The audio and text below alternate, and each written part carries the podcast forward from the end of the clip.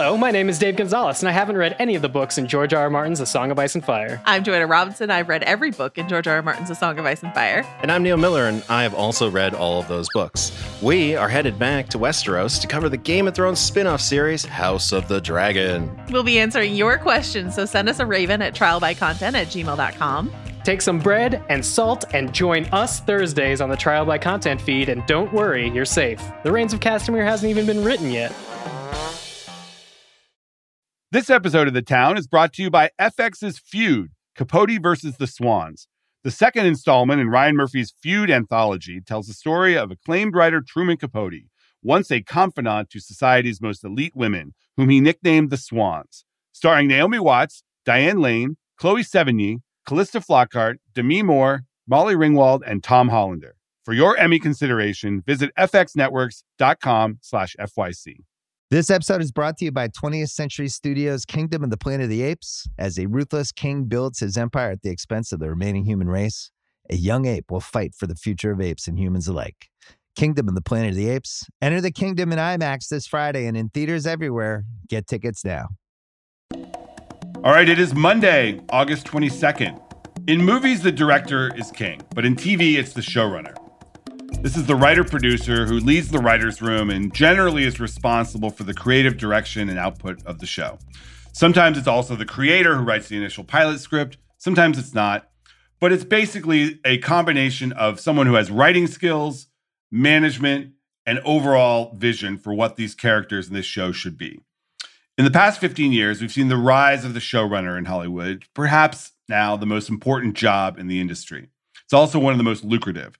The top showrunners can make nine figures from places like Netflix, Warner Brothers, Disney, if you can deliver, not just quality, but quantity. If you're Chuck Lorre or Dick Wolf, these guys have made dozens of shows over the years, made hundreds of hundreds of millions of dollars doing it.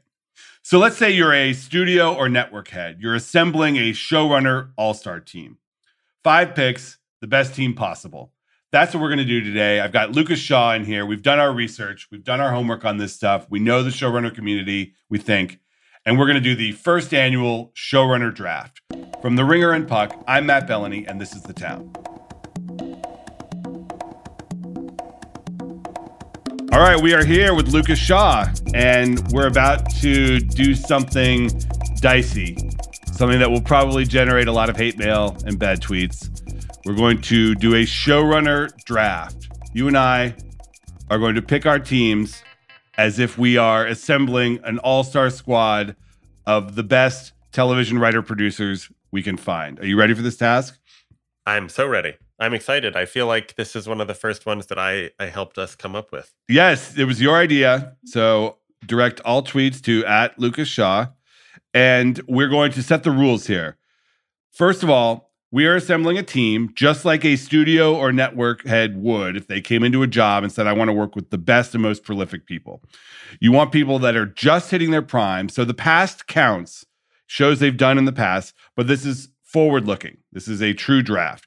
There is no salary cap, meaning you can get five of the most expensive showrunners that are out there, people who have nine figure Netflix deals. You can select someone who has done one show and does not have an overall deal. This is so this is not a all-time best showrunners list.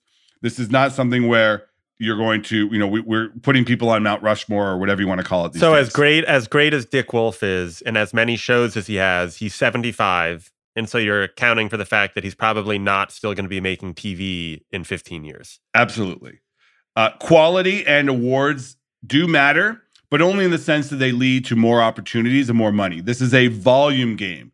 This is something you want people who are going to have multiple shows across many years. So even someone, let's say like a Vince Gilligan, who just finished Better Call Saul. Vince is great, but he does one show for like five or six years and then moves on to the next one. So I would not put Vince Gilligan in a list like this, as great as he is. Um, we're also freeing people from their existing deals. So you know, it doesn't matter if someone is signed to Netflix or Peacock or whatever. We are assuming that they are free and clear and you can buy them for whatever price. Um, this has nothing to do with talent. This is not a quality show. Lucas and I own personal opinion of these people does not really matter. Um, this is all about their financial viability, the audience, and the money that they generate. Um, all right, is that enough for the caveats and rules? Yeah, I think so. And as always, producer Craig will be the arbiter here. He'll be the judge. If we get out of line or there's a dispute, he will resolve it. He also has an opening question to determine who will be the first pick. I do. How young was the youngest showrunner to get a show on the air? And for bonus points, if you both guessed the same uh, year or if you were equally uh, apart on the on the year, who was it? Oh, can I go first? No, you got to say it at the same time, both of you. The, say the age at the The same time. Age. All right. yes. I, yeah, I have no idea. So I feel like, and I feel like Matt does, but we'll do it on three. One, two, three. 29. 23. Lucas is closer. It is 25 years old.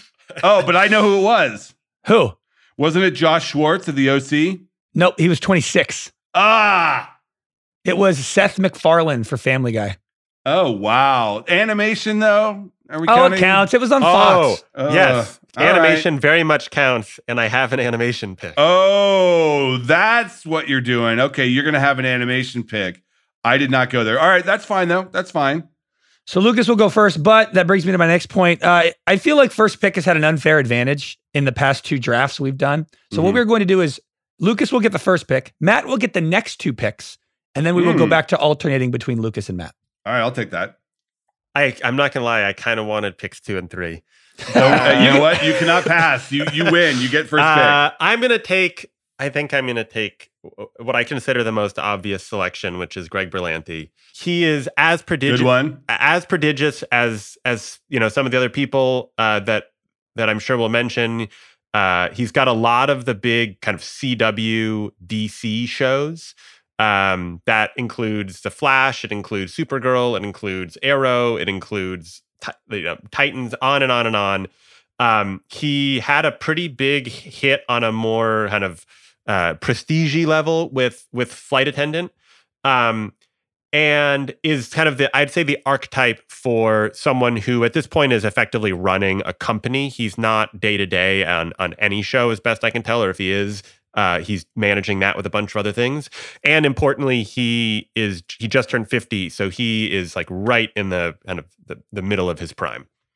All right, that's a good pitch. I probably would not have picked Berlanti first, only because there's so much uncertainty about what's going on with the CW. The CW has been sold. It was owned by Paramount and Warner Brothers. It was sold to Nexstar this year. They have said that they are going to move away from the kind of shows that Greg Berlanti does and into older and more news oriented content. So I think that is going to have an impact on the volume of shows that he does. Now, obviously, But we're picking these people regardless of those deals. So you, I, all I understand. I understand, but he has benefited a lot from that arrangement where the CW would greenlight all these shows that didn't really make money on the network, but they would sell them off to Netflix and make a huge amount of money. So it enabled them to greenlight and greenlight and greenlight. That's going away. I think he will still be very prolific on all these other outlets. He has shows everywhere.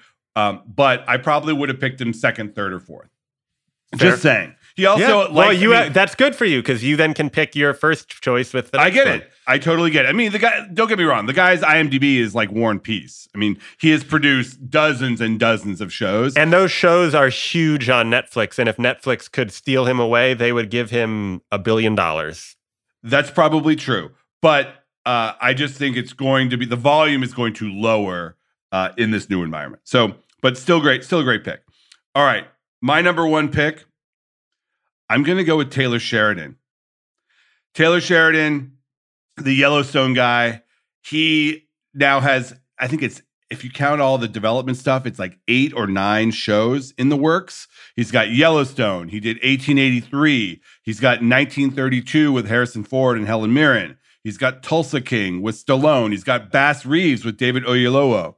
He's got Lioness with Zoe Saldana. He's got Landman with Billy Bob Thornton. I don't know what any of these are. He's got Mayor of Kingstown with Jeremy Renner. These are not shows that that you may watch, but they are very popular and importantly, they are basically propping up the Paramount Plus streaming service because other than Yellowstone, which airs on Peacock instead of Paramount Plus, all these shows are headed to Paramount Plus.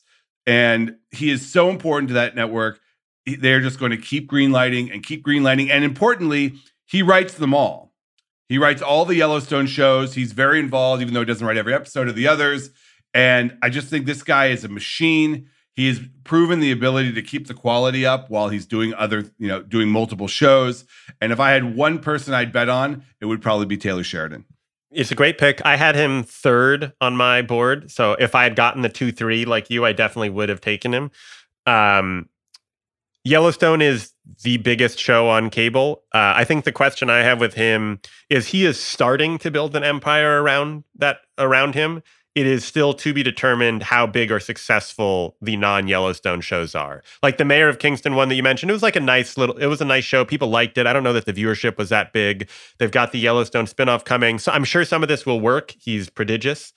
Um, but I took Berlanti first because Berlanti has more of a proven track record. It makes sense. My thing here is I want people that are just hitting their prime. And Yeah. it seems like Taylor Sheridan is is primed for he's going to be ubiquitous very soon. All right, my number 2 pick. Alex Kurtzman. You laugh. I can see you silently smiling, but there are now 5 Star Trek shows. They will do Star Trek shows forever on whatever platform. This guy has a brand new nine-figure deal. He is, you know, very very talented. He's been around forever and he you know he, he directs. This guy is going to work nonstop forever. I did not even have him on my board.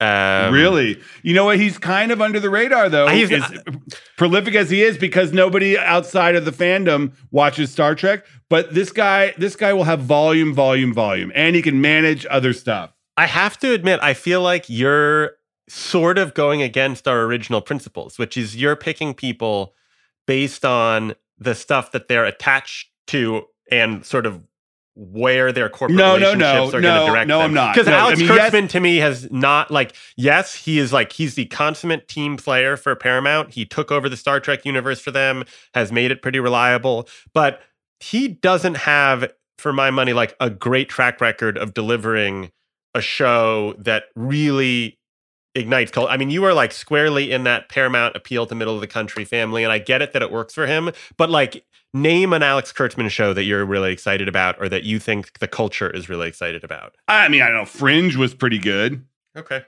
I don't know. I just feel like it's not just about his past. I I feel like this guy is going to be very prolific for a while. I mean, you pick Berlanti, and Berlanti's success in part is based on Warner Brothers giving him the DC catalog and fair. saying "Run Wild." I mean, that's essentially what Paramount is doing with Star Trek. Okay, well, the good news about this is you've allowed me to take my second pick fourth. All right. And you're not going to like it, but to me it's obvious. Second pick is Shonda. I mean, she Oh wow. she doesn't make as many shows as these other people, but yeah, that's my you know that's my knock on her. But everything she's touched for Netflix has been huge. Now you can say again that's because of the Netflix relationship, but that was her track record at Disney too. She there there are there's basically no other showrunner with a history of making shows that are stay huge and stay big for a long time as Shonda Rhimes. I, I will give you that. I just I just am looking at the past with her, and I don't know if she will be able to keep that up in any kind of volume because she hasn't. You know, she's been in Netflix how many years now? Three, four. She's had two shows, two and a half. The, the, that was definitely the knock on her, and then she b- delivered Bridgerton and Inventing Anna back to back. And I think, you know, I, there is there is risk that she won't make as many things, but she has too big of an enterprise around her to only do one or two shows at the same time. I think it really took her a little while to get going at Netflix.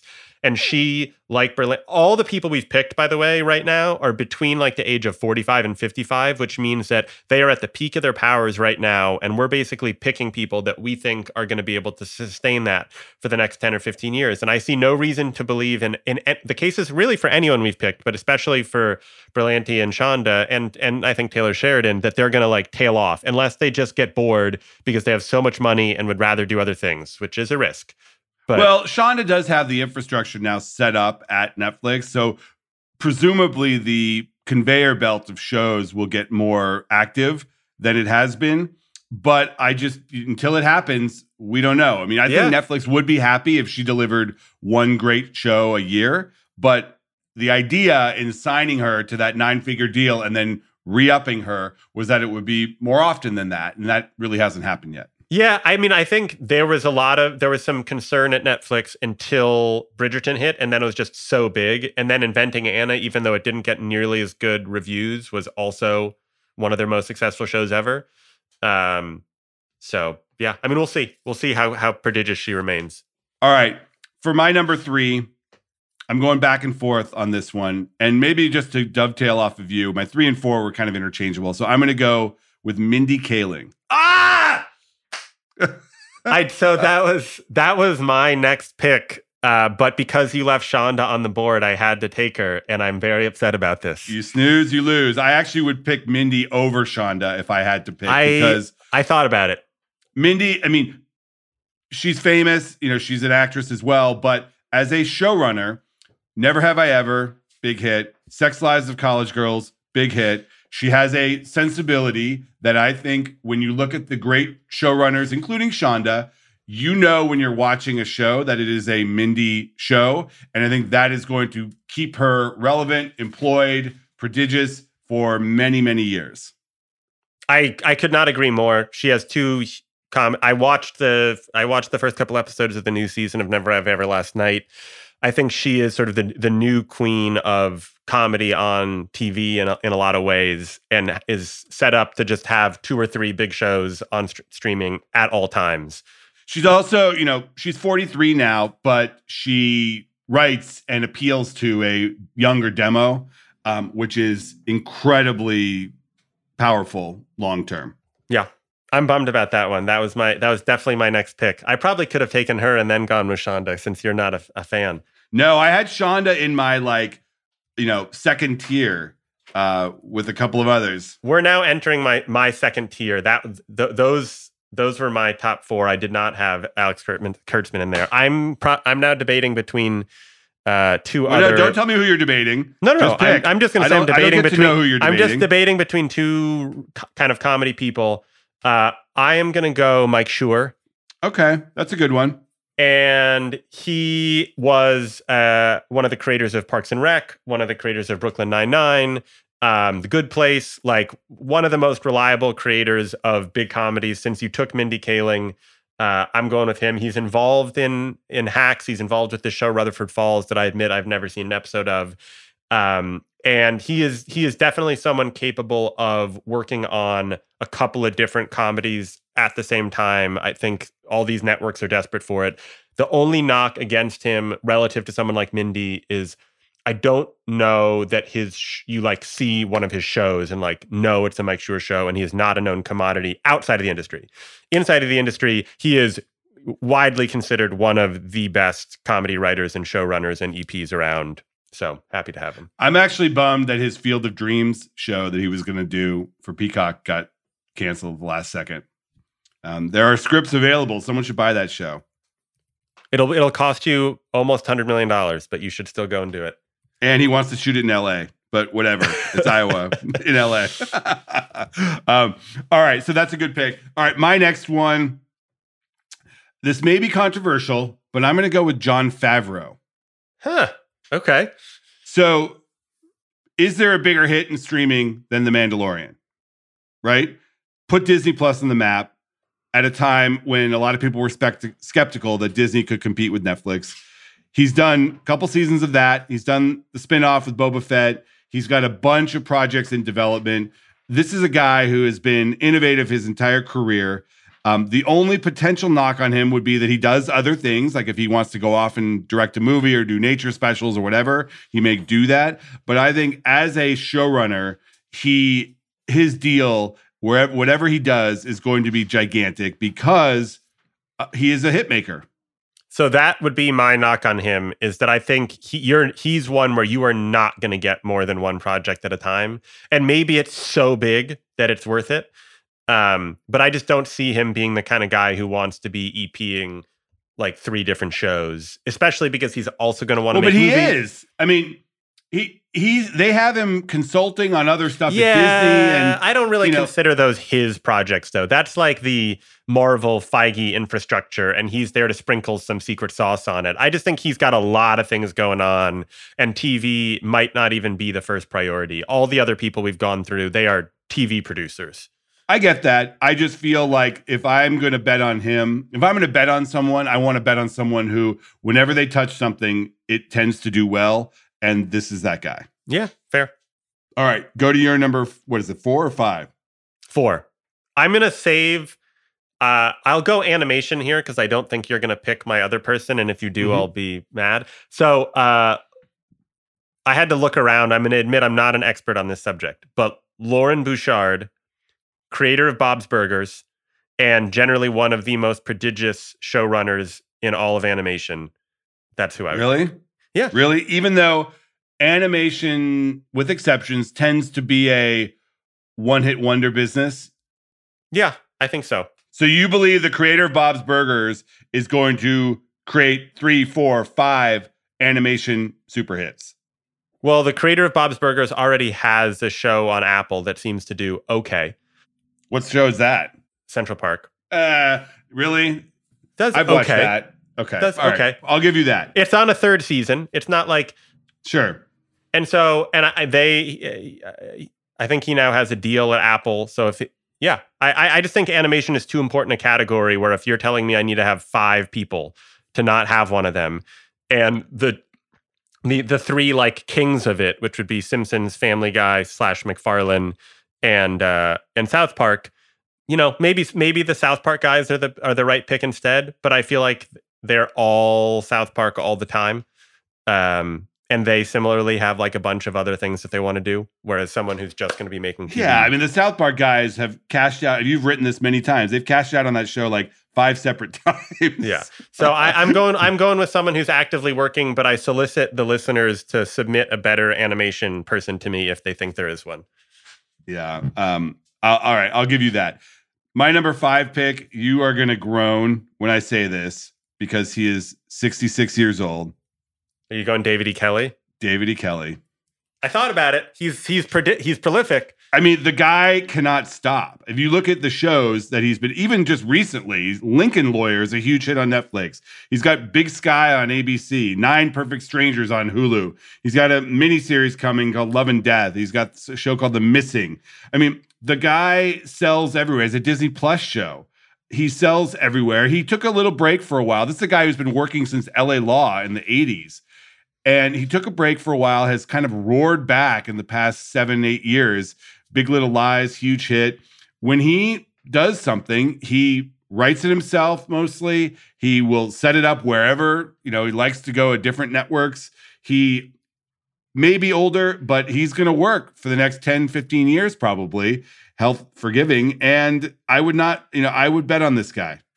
I of of the people who I put in sort of the old guard on my ranking, he was the one that I did think about pulling out, and then I just decided maybe this is ageist that I wasn't going to take anyone over 60 because we're supposed to be picking for the next 15 years. And David E. Kelley will be 81 in 15 years. But at his current rate, he could be he could have four shows on the air at 81.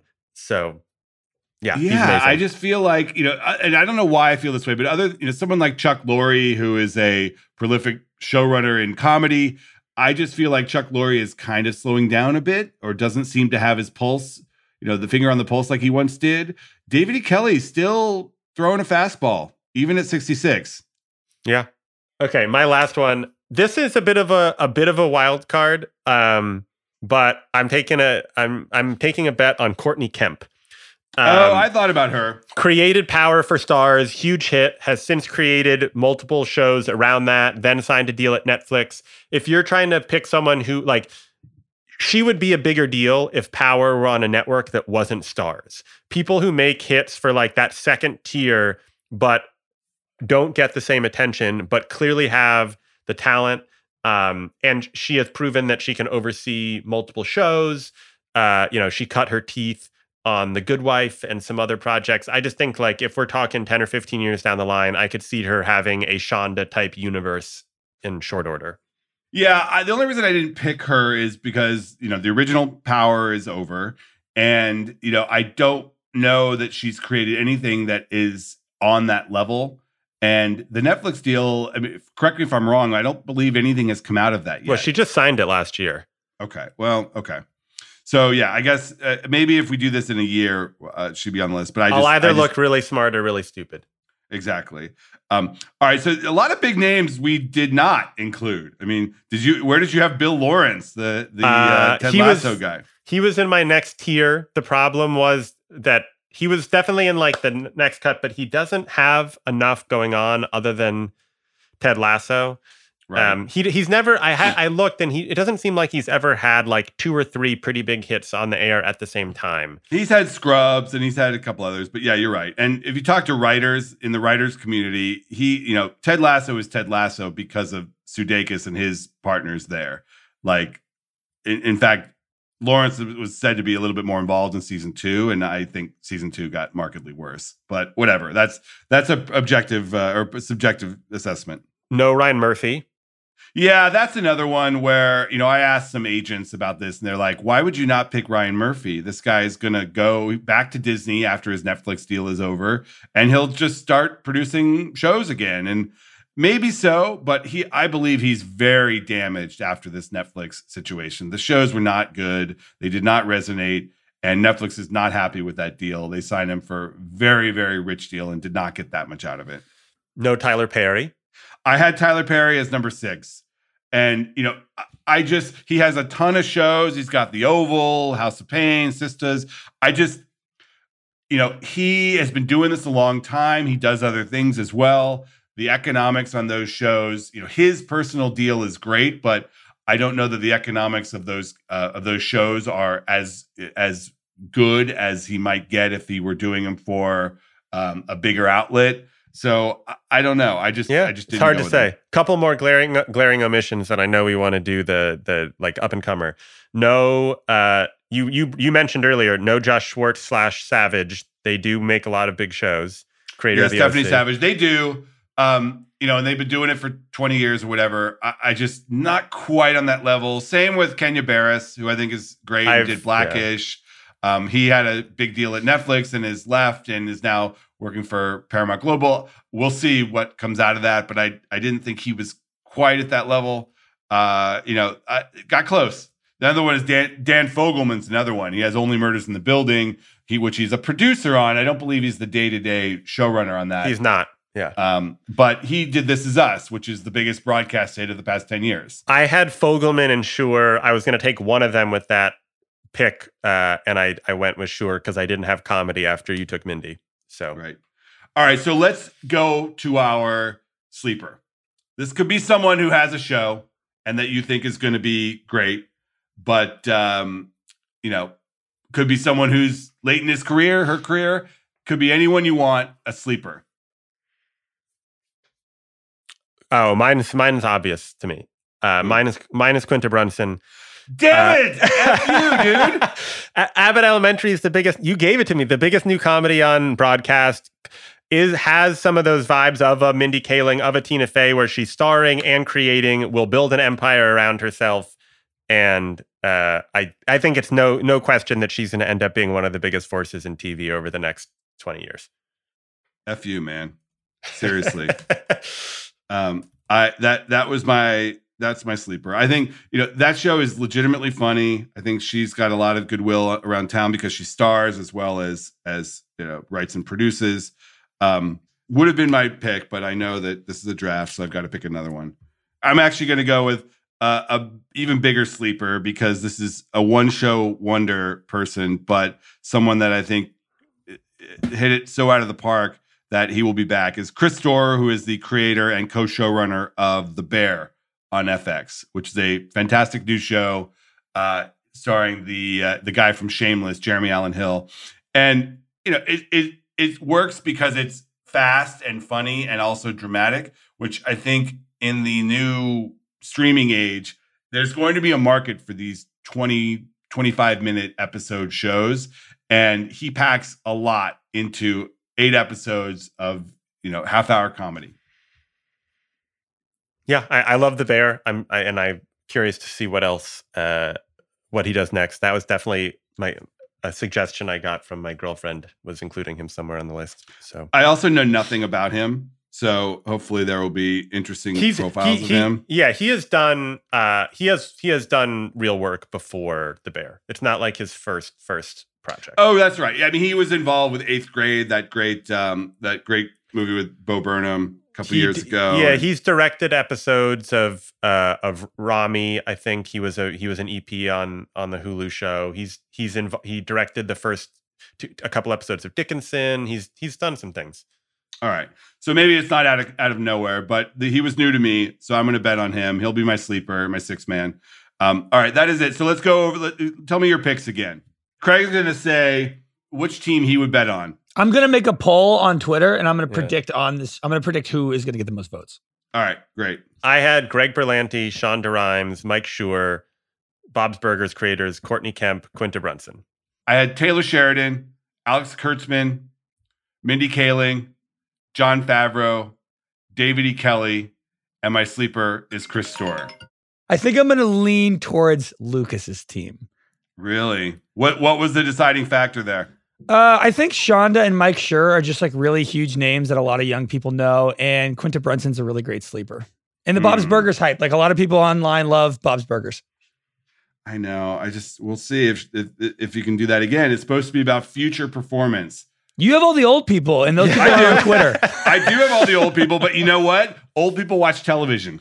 Yeah, but they're not on Twitter. I'm talking about who's going to win the Twitter poll. Oh, yeah, except oh, the Twitter poll. I mean, I'll probably get dragged for some pick or another. Uh, too many old white dudes. You have which, Mindy know what? Kaling holding on yeah, for you. I do Mindy, Mindy. Mindy, Mindy Mindy, Kaling is the one rescue from yeah an all white team. True, but does does do people on Twitter like Mindy? I forget. Is she Twitter positive or Twitter negative? I think she's Twitter positive. I unwittingly half my team is black women, so maybe I'll get credit for that. But All right, there you go. Um, all right, we will see never whether who's right on this one. I mean, this is the impossible. Um, but I'm telling you, the Taylor Sheridan shows. oh no, he yeah he was definitely like I said he was he was going to be my third pick. So Unless he has a total flame out. All right, those are our picks. We'll stand by them. If you have strong feelings one way or the other, please tweet at Lucas, not me. Thanks, Lucas. thanks, Matt. Okay, we are back with the call sheet. Let's do it, Craig. First of all, should we pick a winner in the contest to name the question corner, rename the question corner? Do we have a, something that you think is strong enough? We have we have a good one, I thought. The guy that someone suggested press junket. Oh yeah, right. That is fun. That's kind of funny. I mean, it is answering Mhm. questions, and you know, press junkets are famously awful junket experiences where journalists get 20 seconds with the star and get to ask one stupid question and then they move on to the next person. So I do like that one. It's better than Ask the Idiot. It's better than Ask the Idiot. All right, so I want to properly credit Andres Clemente on Twitter for suggesting that name. Thank you very much. You received nothing. All right, on to today's prediction. Are you watching Game of Thrones? I haven't seen it yet, but I will. House of the Dragon? I'll probably watch it tonight. big premiere last night. Uh, I think a lot of people are watching this. HBO Max crash, which I guess doesn't mean that much. It crashes a lot, but uh, yeah, I think this is going to be big. The question is how big. There's a lot of predictions out there on how many people will watch it and what metric they're going to use. We'll probably see some Nielsen numbers come out from linear viewing either today or tomorrow. But that's not the number that matters. The number that matters is whatever HBO chooses to put out about the streaming consumption of this show. Uh, I assume they'll do something by the end of the week. The live plus seven number, which is the people who watch it during the first week, is probably going to be big. My guess is that it's going to be more than 15 million. Now, how does that compare to old Game of Thrones numbers? Ugh. It that's a good question. It's very difficult because for most of its life, you know, Game of Thrones was primarily a linear show. So Right. people would watch it the night of or maybe on TiVo the next day or two. Now in the streaming environment, um, you know, you you have you can watch it whenever. Yeah, but now, I mean, it's, I wouldn't say that 2018 was not the streaming environment, right? People had it, but it was, you know, there was no HBO Max. The audience Yeah, but there was what HBO Go. There was, but the number of subscribers to HBO Max is much larger now than it was back then when it was just when it was just uh, HBO Go. So you know the the potential audience is lo- is larger. So it, would 15 million on streaming back with Game of Thrones be the largest amount of streaming viewers they would have ever had? for the ratings for the original Game of Thrones, it averaged a little less than 12 million viewers on HBO. And remember, over its first season, the original Game of Thrones only averaged about 9.3 million viewers across all platforms. Now, that was a long time ago, but it shows what the first season would look like. But when HBO put out numbers on all platforms eh, over the last season, the eighth season, it was 44 million across all platforms during that. Now, that is the culmination of a huge run up to that final season. So, House of the Dragon is never going to get to those numbers. But I do think that for an initial viewing of a new show, above 15 million is probably pretty good. Okay. And is that what it's forecasted to be at around 15 and you're taking the over? For, I mean, nobody forecast, nobody knows. I mean, there's there are prognosticators out there who are saying that it'll be around 14, 15. I I I don't think anyone knows. I don't think HBO knows. I don't think that that there you can accurately predict this with any kind of you know authority on this. So that's why I'm caveating this uh, with a huge grain of salt that I don't know the answer, but my prediction based on the gigantic marketing spend they did. I mean, unprecedented marketing, and the fact that there's been such buildup for this show over the you know four and a half years since the original went off the air, and the fact that there's not a lot out there right now other than this, uh, I think it's going to do great. Yeah, I mean, it's a great time for a massive show to come out, considering what the box office looks like right now. And it's two weeks before the Lord of the Rings show Yep. on Amazon. Yep. Uh, so we'll see what that one does. All right, that's my prediction. I want to thank Lucas Shaw. I want to thank producer Craig Horlbeck, and I want to thank you. We'll see you tomorrow. This episode is brought to you by State Farm. You might say all kinds of stuff when things go wrong, but these are the words you really need to remember. Like a good neighbor, State Farm is there. They've got options to fit your unique insurance needs, meaning you can talk to your agent to choose the coverage you need, have coverage options to protect the things you value most. File a claim right on the State Farm mobile app and even reach a real person when you need to talk to someone. Like a good neighbor, State Farm is there.